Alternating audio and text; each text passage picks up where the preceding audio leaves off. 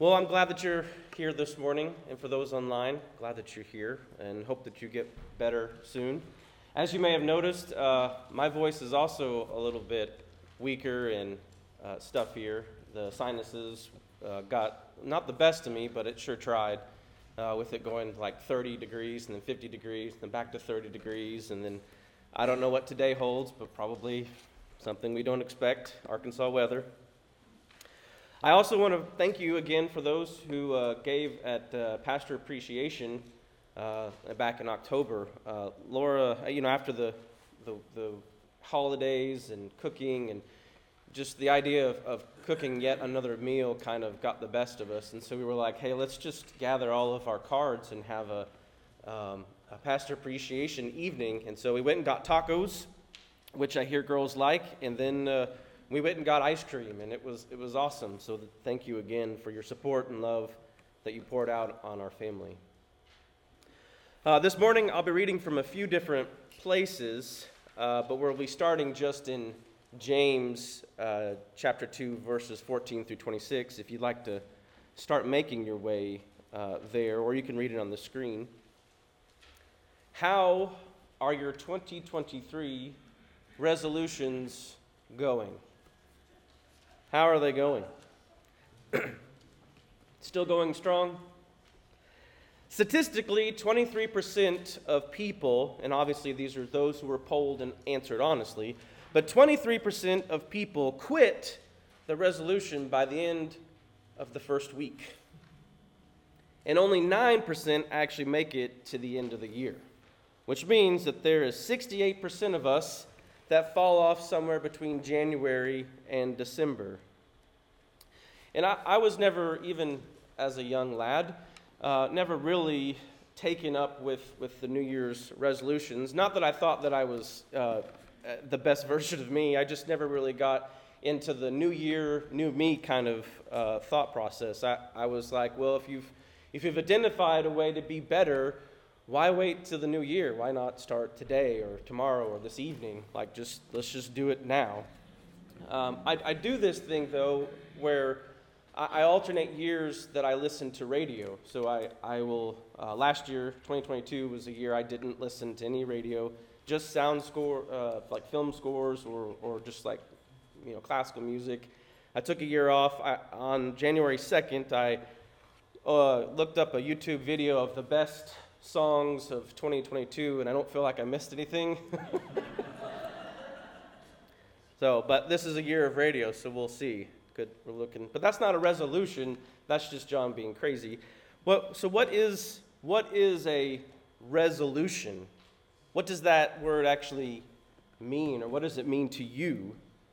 A, a resolution in this context, and a New Year's resolution is a formal expression of your opinion. It's a formal expression of your will or your intent for yourself. So when you make a New Year's resolution, you're making that formal expression that you're revealing the intent that you have for this year that you're going to be or what you're going to do. It's a truth statement about your life. However, as the statistics have shown us, we often find it very hard to keep our resolutions.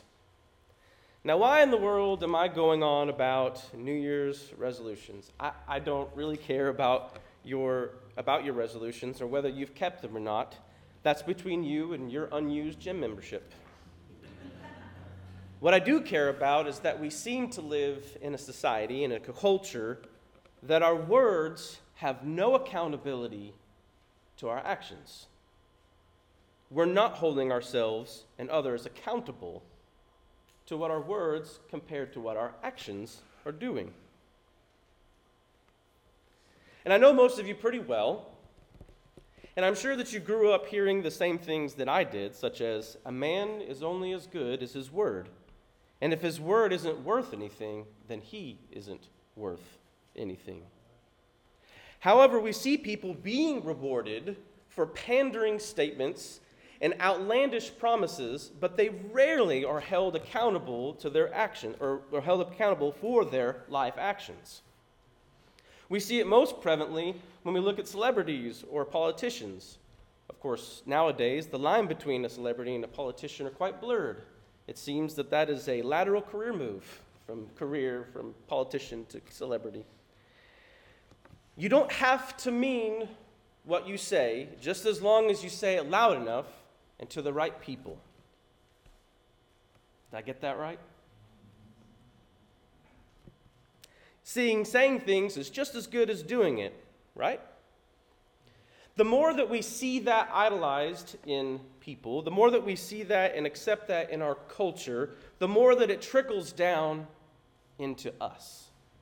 The more that it trickles down into the things that we say in our own speech, in the way that we treat people, the way that we look at people, the way that we talk to people. Let's read from James 2 14 through 26. What good is it, my brothers, if someone says he has faith but does not have works? Can that faith save him? If a brother or sister is poorly clothed and lacking in daily food, and one of you says to them, Go in peace, be warmed and filled, without giving them the things needed for the body, what good is that? So also faith by itself, if it does not have works, is dead.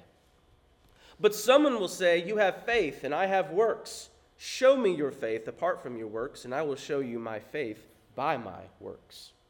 You believe that God is one, you do well. Even the demons believe and shudder. Do you want to be shown, you foolish person, that faith apart from works is useless? Was not Abraham our father justified by works when he offered up his son Isaac on the altar? You see that faith was active along with his works, and faith was completed by his works.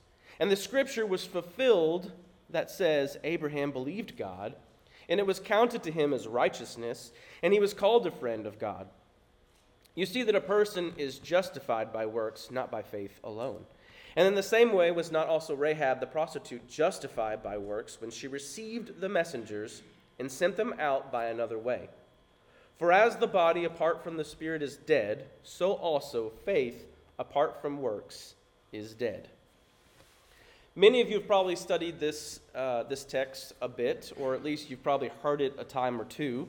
And it's incredibly important as someone who is evaluating or self evaluating their faith and their works.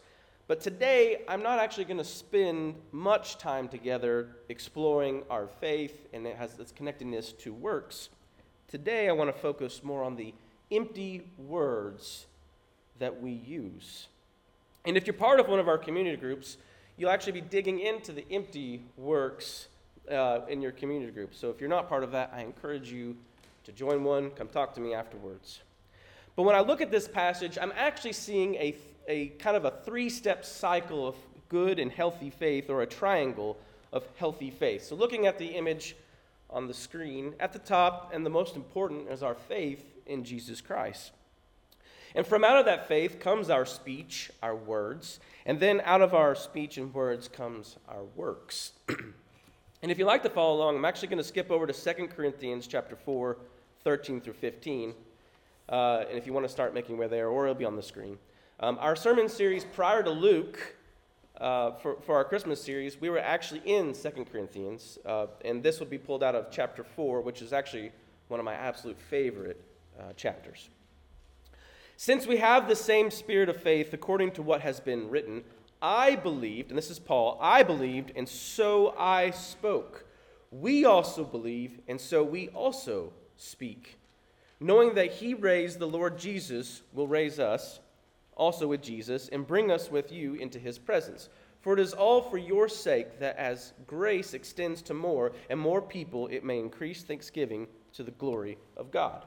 Paul makes it here pretty clear in 13 and in 14 that when he believed, when he had faith, when he found faith in Jesus Christ, he spoke up about it. And that if you and I share that same faith that Paul had in Jesus Christ, that we need to speak up about it. So our speech, our proclamations, our confession, our truth statements are a part of our faith. And out of those statements, from our faith is bred our works, which then feeds back into our faith. It's a cycle. Out of our faith, then our, our, we speak up, which then breeds our works, which then feeds back into our faith. So consider this when you accepted Jesus in your heart as your Savior, you put your faith in Him as the Son of God, the living, perfect sacrifice who died and rose again, saved us from our sins, conquered death. You put your faith in Him, and thus you confessed Him to be your Savior. You spoke about Him to be your Savior. And then, in obedience, an act of obedience, you got baptized feeding back into our faith, healthy faith. And when one of those things, one of those things in the cycle of healthy faith is not being fulfilled, we have unhealthy faith. So, looking at that cycle, again, faith being the most important of them, you begin to have unhealthy faith. You stop confessing Jesus or speaking his love or speaking his truth, or maybe both. If we, if we speak truth or love, but we do not act upon them, then our health or our faith again becomes unhealthy. Our words become empty. And this is where I like to spend the majority of our time is empty words. So let's go back again to James 2, looking at verses 14 and 17. What good is it, my brothers, if someone says he has faith but does not have works? Can that faith save him? If a brother or sister is poorly clothed and lacking in daily food, and one of you says to them, Go in peace, be warmed and filled, without giving them the things needed for the body. What good is that? So also, faith by itself, if it does not have works, is dead. I think oftentimes when we look at these, these verses and when we think about the effects that words have, we, we think about the effects that those words have on other people. And first, I'd actually like us to think about what empty words have, like the effect that it has on ourselves. You see, words are powerful and impactful, and I know we've talked about this uh, before, but words are like black powder. And most of you have probably played with black powder on July 4th. You see as it goes up, and then when it explodes, it goes in all directions, which means it doesn't just affect the people that are in front of you, but it also comes back at you and affects you. Words are powerful. So let's use the scenario that James has set before us. And now remember, this isn't just someone who walked in off the street. This is a brother. This is a sister in Christ, someone that you know. And they're in some sort of situation, whether it be financial or maybe food or clothing or lodging. They need something. And then you hear about it. Maybe they've told you about it. Maybe you saw it in a text thread or through the prayer chain, or maybe you saw it on Facebook. And your reaction is, and, and again, you know, your reaction is to, is to text them or to say, hey, praying for you, thinking about you. We're, we're praying for you. And, and don't get me wrong, these, these type of reaches, reach outs are, are incredibly powerful and encouraging if, and this is an incredibly powerful if, they are encouraging and powerful if you actually pray for them. If you actually pray for them. Are your words a precursor for the act? Are your words a precursor for the act? Or have you become, has it become more like a knee jerk reaction when someone, bless you, bless you? Is it just being polite? Do you know where the tradition of sneezing came from? I didn't. And I also didn't know there was quite a debate about it. so there, there's not 100% agreed upon uh, where it came from, but there, there's some people believe that when you sneeze, part of your soul comes out, and that there's an opportunity for, the, for Satan to, to then get your soul. And so they would bless you so that way you, that Satan couldn't get your soul. Now, that's not the one that, I, uh, that I'm going to cite, but, but I just thought that one was a little fun. Uh, but most likely, uh, the origin was, was in the Middle Ages, around the 14th, 14th century, um, was the bubonic plague was going across Europe and practically killing uh, everybody. And when someone would sneeze, they would go, well, that may be an indication of them getting sick. And, and you know, I think it's uh, quite chilling when we think about COVID. Like when someone you know sneezes, like might get sick, and so that was a truly like a blessing. Like I really hope that you don't have the plague, and that you're going to make it. And if if not, I love you and bless you, and I may not see you again. So this was that was truly something that people, when they would say, they were putting a blessing on you because they cared about you. And today, do you even know why you're saying it? It's just tradition, it's politeness. We're just being polite. I also heard when I was a kid that your heart stopped, which I then found out that's not true. Apparently, your heart like speeds up when you when you sneeze. Uh, but tradition is just just something that you do. So so with that, if someone were to not actually say bless you when you sneezed, would it matter? Did, would you get deeply offended? Does it even register? If you sneeze while you're by yourself, should someone still say bless you? Now consider this. Let's just play the what if game. What if the, pray, what if the phrase, praying for you, has become the Christian, bless you? And it's just a knee jerk reaction. It's just politeness. We're just saying it because something bad was said, because an event happened. There's no accountability to those words. So, what effect does that have on the person or on you when you don't do what you said you were going to do? Praying for you, and then you don't.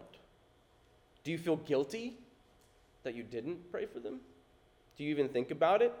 Maybe you did it first couple of times, but after a while you've taught yourself that the words are sufficient enough and that the work isn't necessary. After a while, when we don't do what we said we were going to do, we teach ourselves that the words are sufficient enough and that the work is not necessary. This is a lie. You see, when we substitute the work of our hands, the love of Christ, for just sentimental words, we become like the hypocrites in Matthew 6. Beware of practicing your righteousness before the people in order to be seen by them, for then you will have no reward from your Father who is in heaven. Thus, when you give to the needy, sound no trumpet before you, as the hypocrites do in the synagogues and in the streets, that they may be praised by others. Truly I say to you, they have received their reward. But when you give to the needy, do not let your left hand know what your right hand is doing, so that your giving may be in secret, and your Father who sees in secret will reward you. And just to be clear, I am not saying don't send a text that you're praying for you, or send a card, or send a Facebook message. Um, when I was in the hospital, I, I certainly felt all of your prayers. It was like, you know, it was, it was really painful. So I'm not going to say it wasn't, but it was really painful. But once they, they actually got me admitted, like, they took care of me. It was a great experience. The bill's not so great, but everything else has been great. The, year I got a great urologist out of it. He's kind of a cowboy, kind of. He's he's interesting. Like he when he says, "Hey, this is gonna hurt," he's not kidding. Uh, but he has taken great care of me, and and it actually has turned out to be like I got like I'm being cared for, and so like thank you for all your prayers. Like everything went perfect, no no problems, no residual. Well, so far, no residual stuff. So again, like I felt your prayers, and I, I appreciated all that. But again, I go back to the if you pray. So when we look back at, the, at what a healthy cycle of faith is faith, speech, works, all of these things have to be involved in the cycle for it to be healthy for you and for those who are involved. You see, without the other two, if it's just the words, we have lied to ourselves that words can stand alone as enough. When we make these statements to people, or worse, when we make promises to people, haven't we already received our prize? And let me, let me give an example. If you have a vice that you've got caught doing, or it's a thing that you've struggled with, maybe it's anger or alcohol or drugs or something, that vice that you can't seem to break, and you go, Not anymore. I'm taking a stand. This will be the year I don't do that. And you've told everyone, and everyone's excited, and they're like, Thank you, that's awesome. You've given them this, this, this, this feeling of peace that you're going to step away from that thing. I'm not going to do that thing anymore. And they're excited and they're happy and you feel that and the encouragement, you've received reward if you continue to go do that thing. Because you'll be found out, and then there's an eternal reward on the other side of that. You've, re- you've received your earthly reward. It's hollow, it's empty. You've turned your statement into emptiness. And let's not limit it to just conversations that we had over things that have done wrong. Does this sound familiar, familiar to you? Oh my goodness, I haven't seen you in forever. We should get together. We really should. Hey, I'll give you a call. You're going to call me? I'm going to call you. Okay. You don't call. We don't call. How often have we walked away and we don't call? We don't text. We don't reach out. Empty promises.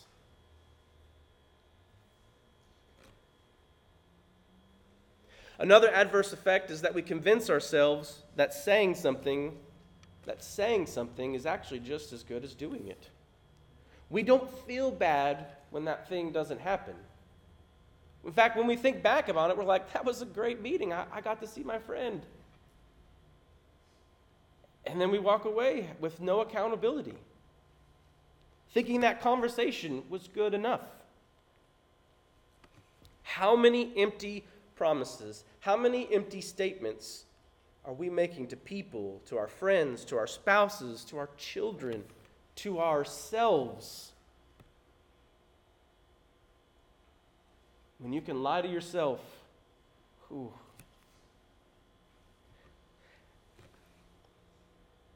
Empty words lead us to believe that we don't even have to physically love someone to have a spiritually positive impact on them. Just saying it is enough. And when we start to believe that, it's not that far of a leap for us to believe that our faith is built on words, on just good words. And then when those words aren't enough, we seek other words. We seek more words of adoration from more people.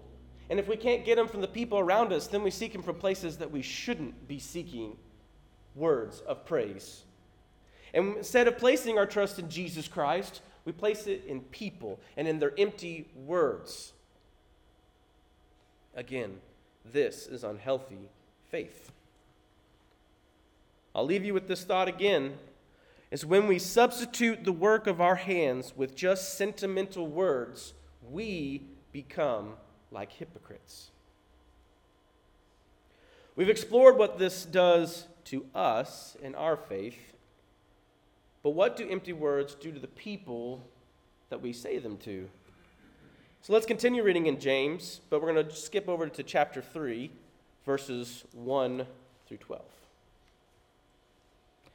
Not many of you should become teachers, my brothers, for you know that we who teach will be judged with greater strictness. For we all stumble in many ways. And if anyone does not stumble in what he says, he is a perfect man able to bridle his whole body. If we put bits into the mouths of horses so that they will obey us, we guide their whole bodies as well.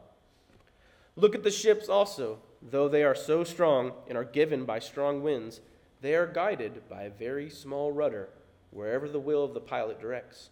So also the tongue is a small member, yet it boasts of great things. How great a forest is set ablaze by such a small fire! And the tongue is a fire, a world of unrighteousness. The tongue is set among our members, staining the whole body, setting on fire the entire course of life, and set on fire by hell. For every kind of beast and bird, of reptile and sea creature can be tamed and has been tamed by mankind. But no human being can tame the tongue. It is a restless evil full of deadly poison. With it we bless our Lord and Father, and with it we curse people who are made in the likeness of God. From the same mouth come blessings and curse. Cursing. My brothers, these things ought not to be so. Does a spring pour forth from the same opening both fresh and salt water? Can a fig tree, my brothers, bear olives, or a grapevine produce figs? Neither can a salt pond yield fresh water. So James is pretty clear that the, the tongue is quite powerful. It has can control the, the body, can control the, the course of one's life. But again, for our time together, we're going to look uh, we're going to look at just what the effects of, of empty uh, tongue or empty words have on us. And, and we're just going to look at two parts of that uh, passage. Looking at verse 2 For we all stumble in many ways, and, and if anyone does not stumble in what he says, he is a perfect man, able to also bridle his whole body. Now, James starts the chapter off with saying, you know, that not encouraging everyone to be teachers and that you should, you should consider the ramifications of being a poor teacher. But this verse, verse 2, starts with that for we all stumble. We all stumble. All of us stumble in many ways. And this is not just for teachers, this is for all of us. And that if you can master, if you can master what you say, if you can master your tongue, then you can master your actions. If you can master the things that you say, you can master what you do. And when we think about controlling our tongue, like what the, the effects that our tongue have, the most popular related sins that we think about is hurtful words, gossip, criticism, cruelty, exaggeration, words of anger. Words of insincerity don't generally make the top of our list when we think of popular word related uh, or mouth related sins. But going further, uh, but going further, we, we can't, con- if we, sorry, let me start that sentence again. When we can't control, when we use empty words, we cannot control our actions, or rather, the lack of actions. And what I mean that is when you say, I'll go do this, and you have no, like in the time, like, I intend to do that, but then you don't do anything to actually make that happen, you don't even, you get to a place where you don't even have control that you're going to say, like, yeah, I'll take care of that, and then you don't. You get to a place where it's just like habit. Yeah, I'll do that, but you don't. And let, let me stop real quick. If you're feeling a little bit guilty or whatnot, I, am not throwing stones at anyone here. And believe me, I've thrown uh, rocks and boulders on my head uh, all week reading these words. Um, I, I, have come home to daughters upset that I didn't keep my word, and, and text messages from a wife who's been upset that I haven't kept my word when I said I was going to do something and I didn't. So believe you me, I'm, I am as uncomfortable with this portion as you may be right now. And if you're not, then God bless you. When we can't control our empty words, we can't control the lack of our actions. And in that, we don't even know the effect that our words are having on people. We don't even know the effect that our empty promises are having on the people around us. The second part that I want us to look at is verse 5 and 6. How great a forest is set ablaze by such a small fire. And the tongue is a fire, a world of unrighteousness. The tongue is set among our members, staining the whole body, setting on fire the entire course of life, and set on fire by hell. G, uh, James uses this illustration of being burned by the tongue, or rather being burned by the words that come from our mouth. And most fires aren't just a raging fire from the beginning, it usually starts out quite small, unless you're doing something dangerous, and then you, you may have started off with uh, a raging fire. Please don't do something dangerous. But it usually starts off quite small. So, how do our empty words, empty promises, how do these grow to a raging fire? It's not like we've We've cast something, we've actually done something intentionally nice and then ended up not following through. So, how does this burn people? How does it get to a raging uh, place? Well, let me, let me give you two examples one fun and one, one more serious. Do you guys remember junior high, or, or for some of you, middle school now? I don't think they have junior highs, or maybe some people subjects. But remember that, that cute girl or cute guy that you liked? And if you finally got the courage to to reach out to them to see, check yes or no. Maybe you passed them a note in the hallway or left it in the locker or during class or, or sent them a text or a DM, trying to find out if they maybe they like you or they want to go on a date or, or they want to go to a dance. And then they, they respond with, well, I'll let you know tonight. Okay, well, that's not a no. That's not bad. All right, I'll take that. All right, and then, then night comes and and, and then you don't hear from them. You're like, okay, all right, what's tomorrow? Tomorrow you see them at school and you, they don't acknowledge the, the question that's out there, and you're like, well, maybe they just need more time. And, and, and, and, and as the day goes on, you, you start to feel this kind of burning sensation, this thing that you can't, you can't move on to anything else. You, you have like this ember, this fire that's inside of you where you're, you're, that's all you can think about. Like, I wonder, I wonder what they're thinking. Like, why, like, oh no, now I have all this anxiety and it's just burning and it's sort of taking all control of all of your faculties where you can only focus now on getting an answer. And you start asking yourself questions like, you know, did, could, they, could they read my note? Was I not clear? Should I send them notes? More notes? Should I send them lots of notes? Should I send them no notes? Should I ignore them? Well, I don't know if I should ignore them. Well, what if they don't like me? What if I'm tall? What if I'm not tall enough? What if they don't like Irish people? Why wouldn't they like Irish people? So now you've got all these questions and things that are going through your head. They're like, well, why won't they just answer? And it gets to the point where you no longer as much care about what the, if the answer is yes or no. You just want to be acknowledged. You just want acknowledgement as a human being that, like, I, you said you were going to do something, you didn't. And now I'm burning inside. It's control and got everything. It's got all of my attention. Junior high is hard. I, am sorry for all the junior high and middle school kids. Like, it's hard, it's rough. Go do your homework. That was the fun one. The more serious one, oh, Lord, Nora's leaving. The more serious one is this a friend or a close acquaintance brings up something that they're struggling with in their life. Maybe it's in private, one on one. Maybe it's in a community group, or maybe it's in the context of a, of a text message, but they've brought up something that they're asking you to pray about, to be, you know, considering, to be thinking about. And depending on the friend, they may or may not go into great detail about what's going on, but they, that they've at least told you that they've got something going on. And you reply that you will be in prayer, that you're considering it. You're, you're in prayer for them. And as most conversations do with friends, you, you move on to the next subject, and then you talk about other things, and then, and then the conversation's over. Days go by, and maybe, maybe you've prayed about it, maybe you haven't, but you've sort of forgotten about it. It's no longer on top of mind. And, and you've seen that person, and no longer does it come up. They don't bring it up. You don't bring it up. And until both really don't address the issue at all. Now, that doesn't seem so bad, right? Well, let's consider what's happening on their end. And maybe you've been on that other end. So let's consider that it's hard to talk about the things that you're dealing with.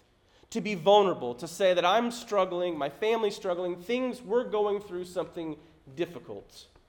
It's hard to bring that up and say, like, oh, my life is not perfect. We all know that, but for whatever reason, us beautiful humans have difficulty saying, I messed up or we've messed up, or we're not doing things the way that we should. And we find it difficult to just bring it up. And so when we do bring that up, when they do bring it up, they're entrusting that the person that they're talking to cares, that they care about the thing that you're that they're bringing up or that maybe you're bringing up and then not only that you care that you're going to do something about it that you're not that you're going to fix it, it's not about the nail.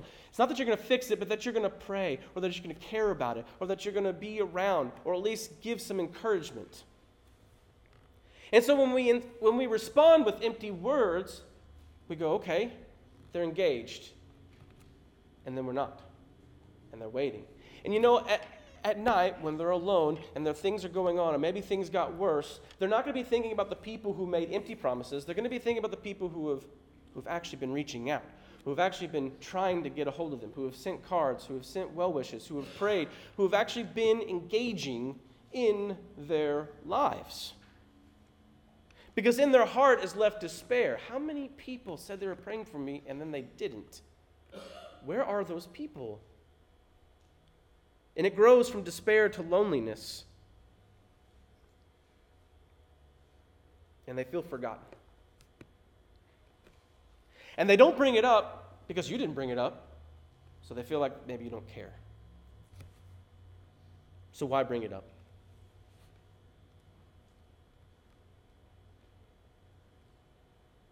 When we substitute the work of our hands with just sentimental words, we become like the hypocrites and we hurt the ones around us. When we substitute the work of our hands, the love of Jesus Christ, with sentimental words, praying for you, We become like the hypocrites and hurt the ones around us. We've looked, at, we've looked at the effect empty words have on us, and we've looked at what the effect it has on people around us. And last, I want to look at the future implications words can have on us. First, let's look at Matthew 12, 36 through 37. I tell you, on the day of judgment, people will give an account for every careless word they speak. For by your words your will be justified, or your words your will be just you will be justified, and by your words you will be condemned. Careless or idle words here means that things like a word that means nothing or it does nothing. It does not minister any help. It does not offer any instruction. They're just careless, idle, empty words. And Jesus here, Jesus here was clear for us to take great care in our words because we are either justified or we are condemned by our words on the day of judgment. Now, in Scripture, it talks about two different judgments. There's the white throne of judgment, which is for those who have not accepted Jesus Christ. And then there's the judgment for Christians, the G- Jesus' judgment. That, and again, there's no losing your salvation in this judgment, but it is a judgment that examines our words and it examines our actions throughout our life. So, again, the implication is that our idle words, our empty words, have a future implication beyond this life. The second scripture that I'd like us to look at is 1 John 3 16 through 18. By this we know love, that he laid down his life for us. And we ought to lay down our lives for the brothers. But if anyone has the, good, the world's goods and sees his brother in need, yet closes his heart against him, how does God's love abide in him? Little children, let us not love in word or talk, but in deed and in truth. Let us not love in word or talk, but in deed and in truth. The future, the eternal implication that John is talking about here, and to, to paraphrase his beautiful phrasing, uh, well, Jesus here, that thank you, Jesus, for keeping your word. For not just loving us in word, but in deed and in truth. You see, Jesus' speech, his words, were a precursor to loving actions, the most loving actions this world has ever seen. These words were filled with hope, they were filled with grace and saving. And in John 14, 6 through 14, which we're going to read just next, Jesus gives us beautiful, life saving, grace filled words that we can rest our faith on. Jesus said to him, I am the way, and I am the truth and the life. No one comes to the Father except through me. If you had known me, you would have known my Father also. You now, from now on, you do know him and have seen him. Philip said to him, Lord, show us the Father, and it is enough for us. And Jesus said to him, Have I been with you so long, and still do not know me, Philip? Whoever has seen me has seen the Father. How can you say, Show us the Father? Do you not believe that I am in the Father and the Father is in me? The words that I say to you, I do not speak on my own authority, but the Father who dwells in me does his works. Believe me that I am in the Father and the Father is in me, or else, or else believe on account from all the works themselves. Truly, truly, I say to you, whoever believes in me will also do the works that I do, and greater works than these will he do, because I am going to the Father. Whatever you ask in my name, this I will do that the Father may be glorified in the Son. If you ask me anything in my name, I will do it. Jesus' words are filled with hope and truth, and they lay a place of rest and mercy for us. When we hear those words, we believe them. And why do we believe them? Because Jesus' words were a precursor to an act, to a loving act. We knew that when Jesus, and we know that when Jesus says something, he does it. You see, without Jesus following through as an actual way, as the actual truth, as the actual life, 1 John 3 wouldn't be true. We wouldn't know love. We only know love because Jesus loved us indeed, and not in word only. We can only be with the Father through the Son. Jesus' words were a precursor to the will of his Father. They were a precursor to actions. When we take great care with our words, when we mean what we say, when our words are a precursor to loving actions, our words can actually be filled with love and with hope for people, becoming actions. In closing, I want to reiterate one more time. When we substitute the work of our hands with just sentimental words, we become like the hypocrites and we hurt the ones around us. Empty words, empty promises, they strip away hope. They strip away hope not only from those around you, but from yourself. You start to believe that words aren't worth anything. After a while, you become numb to the bless yous, praying for you. Let's make 2023 a year that's actually lifting up prayer, that's actually doing work. Let your faith drive your speech, which should fuel your works that feeds back into your faith. And let's keep it simple. Your words need to be a precursor to His work. And if you don't have a New Year's resolution, then this year, how about God? Let my words be a precursor to your work. Let's pray.